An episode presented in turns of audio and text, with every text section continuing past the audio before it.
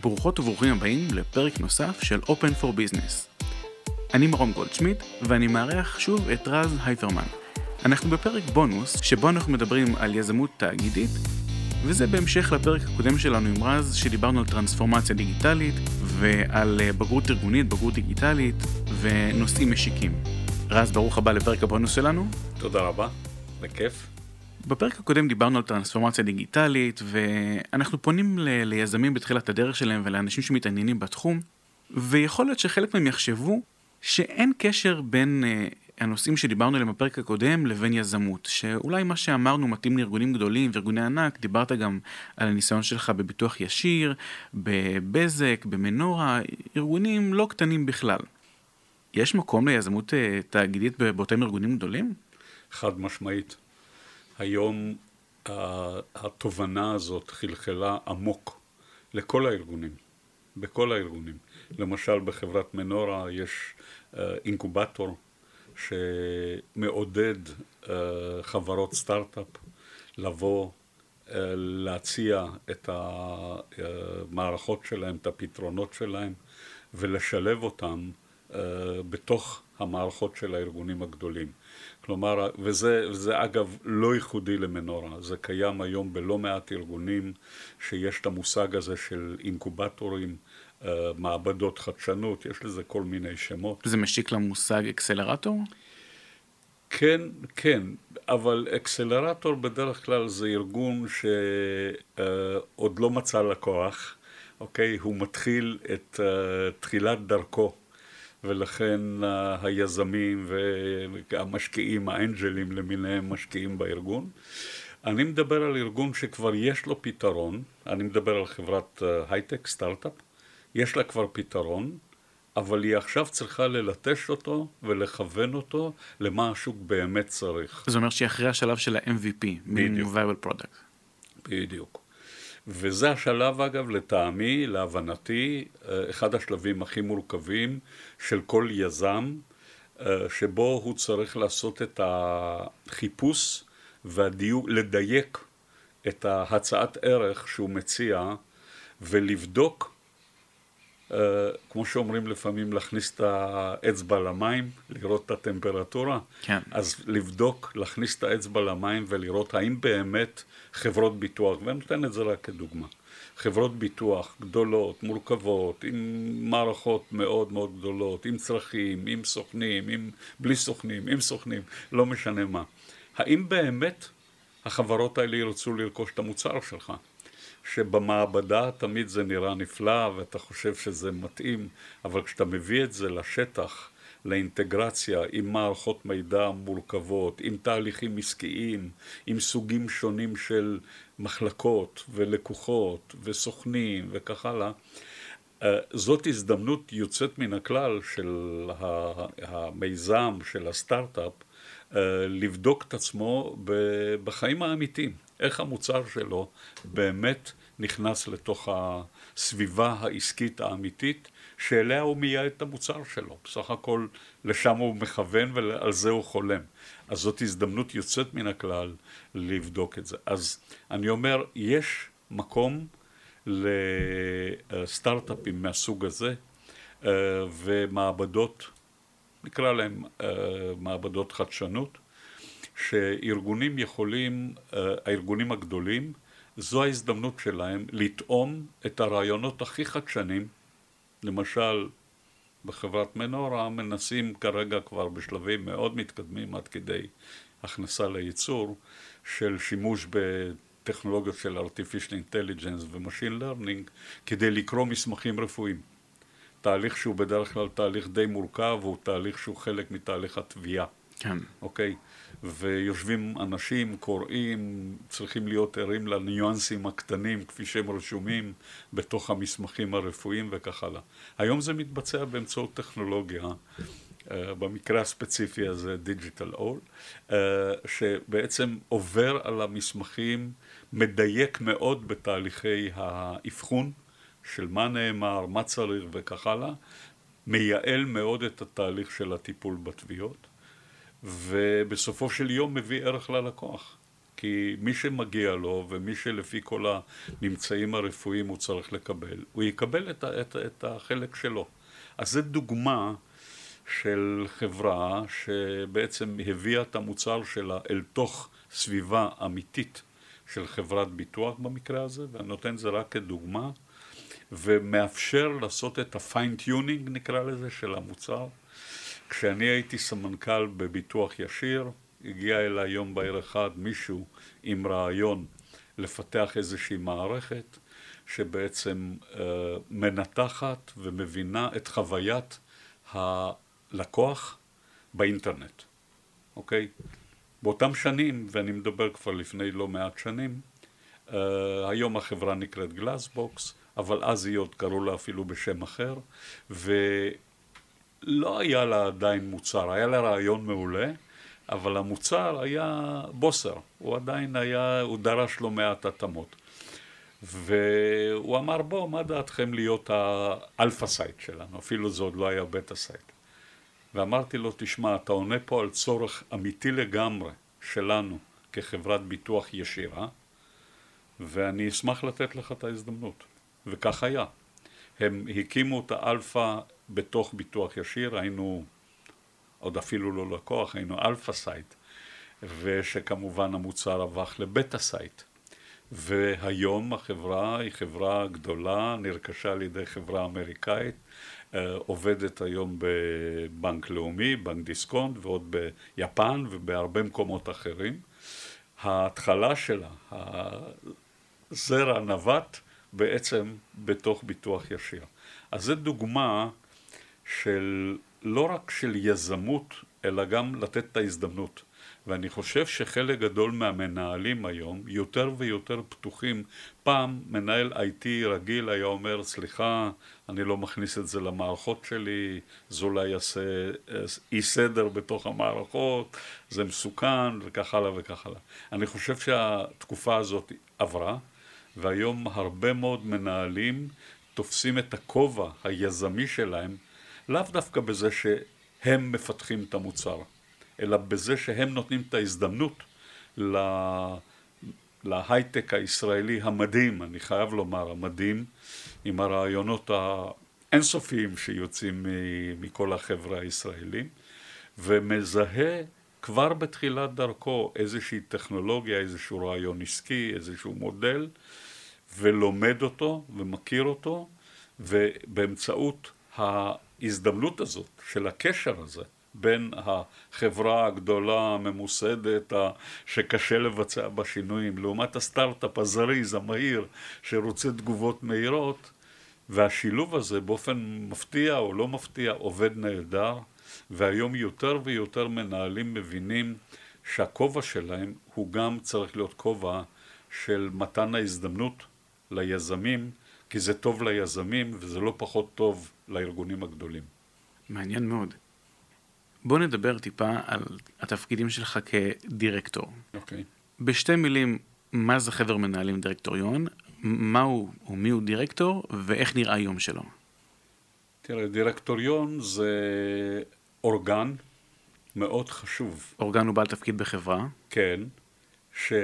Uh, בחוק החברות בעצם מוסדר, מוסדרת האחריות של הדירקטוריון, כאשר המיקוד של הדירקטוריון זה אסטרטגיה מצד אחד ובקרה על פעולות ההנהלה בשוטף, אוקיי?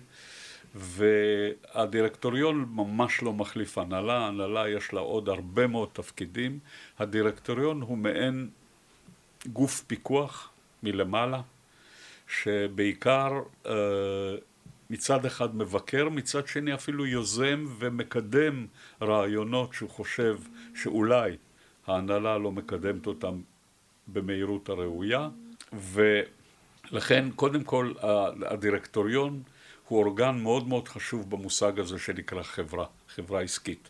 יש דירקטוריון, יש הנהלה ויש את כל אה, בעלי התפקידים האחרים במסגרת החברה. אז קודם כל חשוב מאוד להבין שאני, וזה עניין של אני מאמין שלי, דירקטוריון לא צריך לעסוק ב micro-management, לא צריך להיכנס לפרטי הפרטים של התוכניות של ההנהלה. הוא צריך להסתכל על הדרך, על הכיוונים האסטרטגיים, לבחון מה קורה בשוק ולוודא שהחברה שבה הוא דירקטור אכן עושה את הצעדים הנכונים, אוקיי? אז בעצם התפקיד הוא תפקיד של מנחה, של שואל שאלות, מנסה לברר דברים, ובמידה מסוימת מפקח על הפעולות של ההנהלה, אבל לא פחות מכוון ועוזר להנהלה להצליח, בסופו של דבר הדירקטור הוא חלק מההצלחה של, של החברה. וכמובן באופן טבעי עוסק בלא מעט בחלק הפיננסי. כי אין מה לעשות, כל חברה בסופו של יום צריכה להרוויח, אם היא חברה עסקית כמובן, ויש לה דוחות פיננסיים, ויש מאזנים, ויש רשויות שצריך, לפ... יש רגולטורים שצריך uh, לוודא שהחברה מצייתת להנחיות שהרגולטור מוציא. למשל בחברת ביטוח זה נושא בולט מאוד, יש הרבה מאוד הנחיות שיוצאות מטעם הממונה על שוק ההון במשרד האוצר. וחלק מהתפקיד של הדירקטוריון זה לוודא שאכן החברה מנהלת סיכונים בצורה נכונה, נותנת הדעת להנחיות השונות, מצייתת לכל ההנחיות ועומדת בכל החובות החוקיים והרגולטוריים שהיא מחויבת. הדבר הזה בולט במיוחד בחברות פיננסיות. כן, שהן נתונות גם לפיקוח הרבה יותר הדוק וגם uh, uh, עוברות תהליכים שבסופו של דבר מטפלים בכסף של אנשים אחרים. ולכן ראוי ורצוי שחברה פיננסית תנוהל נכון עם ממשל תאגידי נכון, שתפקח על הפעולות, יפקח על השקעת הכספים וכדומה. בהחלט נשמע מאוד מאוד חשוב וגם מעניין. יש סוגים שונים של דירקטורים? כן. יש דירקטורים שממונים על ידי uh,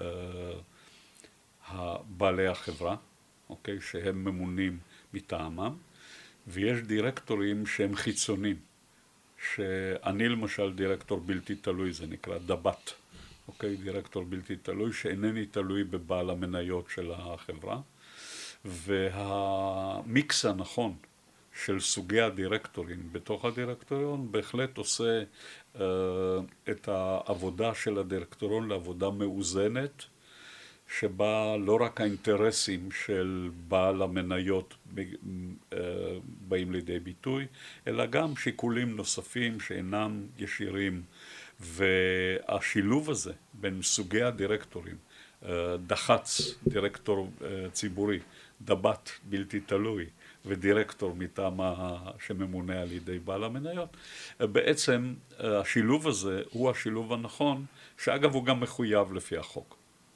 אז אני מבין שכדי להיות דירקטור פנימי, תנאי הכרחי הוא לעבוד בחברה, ובשביל לא השניים... לא בהכרח, לא. Okay. אוקיי. לא, לא, לא רק לעבוד בחברה, אלא להיות מישהו בעל שם, בעל ניסיון, רלוונטי לפעילות של החברה, והיכרות כזאת או אחרת עם, ה... עם הבעלים. אוקיי? שמכירים את פועלך ומבקשים שתבוא ותסייע לחברה מטעם הדירקטוריון. זה לאו דווקא עובד פנימי. אוקיי, אז איך נראה יום בחיי דירקטור? אני מבין שדירקטוריון יכול להתכנס אחת לתקופה, יכול להיות אולי אחת לחודש, אחת לרבעון, או בתדירויות אחרות? נכון. בדרך כלל ובחברות הגדולות, אני מדבר על חברות ומנור המבטחים אחת מחמש חברות הביטוח הגדולות בארץ. הסדר יום הוא פגישה חודשית, כל חודש 12, 12 פגישות, נפגשי, נפגש הדירקטוריון, מספר שעות, אה, וכמובן לקראת הפגישה מקבלים חומרים, והאחריות של הדירקטור זה לעבור על החומרים, על הדוחות, על הנושאים שמתק... שמעלים אותם לקראת הדירקטוריון, כל דירקטוריון יש לו סדר יום, מזכיר החברה ומי שמנהל את הפעילות של הדירקטוריון מפרסם את זה, שולח את זה, אז אתה יודע מהם הנושאים שהולכים לדון בהם, אתה קורא, אם יש לך שאלות, אתה רושם לעצמך סוגיות להבהרה, לדיון נוסף וכך הלאה. אז אתה משקיע בזה מספר שעות כמובן, מדי חודש, וכמובן הישיבה הרגילה של הדירקטוריון. בנוסף, הדירקטוריון מפעיל ועדות. חלק מחברי הוועדות מצוותים לכל מיני אה, ועדות. יש ועדת ביקורת, ועדת מאזן, ועדת... אני חבר בוועדת הטכנולוגיה. וזה לטובת action items לאחר הישיבה, אני מניח. כן, כן, זה פגישות נפרדות, זה לא פגישה של הדירקטוריון הכולל, אלא פגישות של uh, ועדות שממונות על ידי יושב ראש הדירקטוריון, והוא קובע מי יושב באיזה ועדה, והוועדות האלה ממוקדות בנושאים שנמצאים על האג'נדה, חלקם אגב נושאים שחוק החברות קובע, כמו ועדת ביקורת, זה משהו שאתה מחויב להקים. וועדה למשל שאני חבר בה היא ועדת טכנולוגיה. בעצם יד ימינו של ה-CTO, סמנכ"ל הטכנולוגיות? או לא בהכרח? אמ, כן ולא. הייתי אומר, זה לאו דווקא יד ימינו, אלא במידה מסוימת גם מי שמבקר ומפקח על הפעילות של ה... של ה... נגיד מנהל הטכנולוגיה של הארגון, מעלה כל מיני תהיות וכיוונים וסיכונים אולי, ומנסה לראות האם אכן הם מקבלים טיפול במסגרת תוכניות העבודה, מאשר את תוכניות העבודה השנתיות, ומאשר השקעות אסטרטגיות. יש לא מעט נושאים שבהם הדירקטוריון וועדותיו עוסקים, כל אחד בתחום שלו, וכחבר, עכשיו הוועדות האלה לא מתכנסות כל חודש, אוקיי? חלק, אני אומר. Uh, למשל, ועדת טכנולוגיה יכולה להתכנס אחד לרבעון, uh, משהו כזה. שגם פה הסד... הצורה היא פחות או יותר די דומה, אתה מקבל את סדר היום, אתה מקבל חומרים, אתה קורא, יושב בוועדה, שואל שאלות uh, ומאשר החלטות. תפקיד מאוד מרתק, אני חייב להודות. בהחלט נשמע ככה, כן. יפה מאוד. שאלה אחרונה בנושא הספציפי הזה, אני יודע שהתשובה היא בוודאות מורכבת, אבל מה צריך כדי להיות דירקטור? נגיד רשימת מכולת או לתנאים מינימליים. תראה, בגדול, ברוב הארגונים יש, הייתי קורא לזה, שני סוגים של דירקטורים, או שתי קטגוריות. יש קטגוריה אחת שזה אנשים בעלי מומחיות מיוחדת בדרך כלל מומחיות פיננסית, כי למשל בנקים, חברות ביטוח, אה, ארגוני השקעות, אה, נדרש, נדרשת מומחיות מיוחדת במינה כדי להבין ולפקח על פעילות ההנהלה, אוקיי? ולעזור לה ולכוון את האסטרטגיה. זה סוג של אנשים שבדרך כלל בהשכלה שלהם הם רואי חשבון, אה, אגב משפטנים, אנשי שיווק של סוג מסוים של חברות. כלומר, הם מביאים מטען מקצועי עמוק אל תוך עבודת הדירקטוריון. לעומתם, ישנם אנשים כמוני, שאינני מביא את המומחיות הפיננסית שלי דווקא, אלא דווקא את המומחיות המקצועית שלי, במקרה שלי דיגיטל, טכנולוגיה, IT, כל הדברים האלה. וההבנה וה, של הרגולטור שכבר קיימת מספר שנים, זה לייצר את התמהיל הנכון, שלא יהיו בדירקטוריון רק אנשי, אה, נקרא לזה פיננסים, בעלי ידע פיננסי וחשבונאי, אלא יהיה מיקס מסוים של אנשים שהם לאו דווקא על הטיקט של מומחים פיננסיים, אלא על הטיקט של הבנה בתחום מסוים. במקרה שלנו זה תחום הטכנולוגיה. אז בעצם אין הכרח שדירקטור שמגיע עם רקע מקצועי, יהיה לו ניסיון משמעותי בניהול. יכול להיות שיהיה לו אה, רקע מסוים בניהול, אבל עיקר הידע שלו יהיה מהשטח, מה שנקרא. הייתי אומר משולב. אני הרי, אה, כמו שסיפרתי לך, בא עם רקע בניהול אה, של הרבה מאוד שנים כסמנכ"ל בארגונים גדולים, והניסיון שלי כסמנכ"ל, חבר הנהלה בארגונים בהחלט הוא חשוב, הוא חלק מהעניין. אני לא בא רק טכנולוג, טכנולוג נטו, שלא ראה איך ארגונים גדולים ומורכבים, מקבלים החלטות ו- וכך הלאה. זאת אומרת, אני הייתי אומר שהשילוב הנכון, דווקא אני מדבר על הטיקט של הדירקטור המקצועי, זה כן הבנה, אני למשל בוגר מנהל עסקים, כלכלה תואר ראשון, אז אני מכיר גם את ה... נקרא לזה התיאוריה, עשיתי הרבה מאוד שנים תפקידים די בכירים בתחום הניהול של טכנולוגיה, אבל עדיין זה ניהול. לנהל מפעל בסדר גודל של 600 איש, זה ניהול. זה בסופו של דבר זה ניהול, זה לא רק טכנולוגיה. וכמובן הבנה עמוקה בתחומים הטכנולוגיים, שזה בשנים האחרונות, אני, כמו שדיברנו, המושג של הטרנספורמציה הדיגיטלית והסיכונים בעידן הדיגיטלי, זה נושאים שמאוד חשובים לי ואני מאוד מתמחה בהם. בסדר גמור, מעניין. תודה רבה. ממש לפני שניפרד להיום, יש לך טיפ למי שנמצא בתחילת הדרך שלו בעולם היזמי? כן, אני הייתי אומר שיש שני נושאים, שני טיפים. טיפ אחד, אה, והם שלובים. טיפ אחד עוסק בהקמת תוכנית עסקית כמה שיותר מוקדם. ומה זה תוכנית עסקית? זה הגדרת ה... מי הם הלקוחות שלך, מה הערך שאתה רוצה להביא ללקוחות באמצעות הפתרון שלך, ואיך אתה הולך לעשות את זה.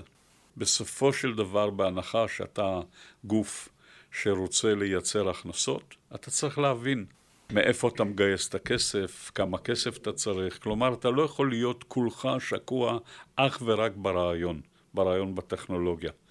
כי בסוף הטכנולוגיה מתורגמת לעסק, מתורגמת ללקוחות, מתורגמת לערך.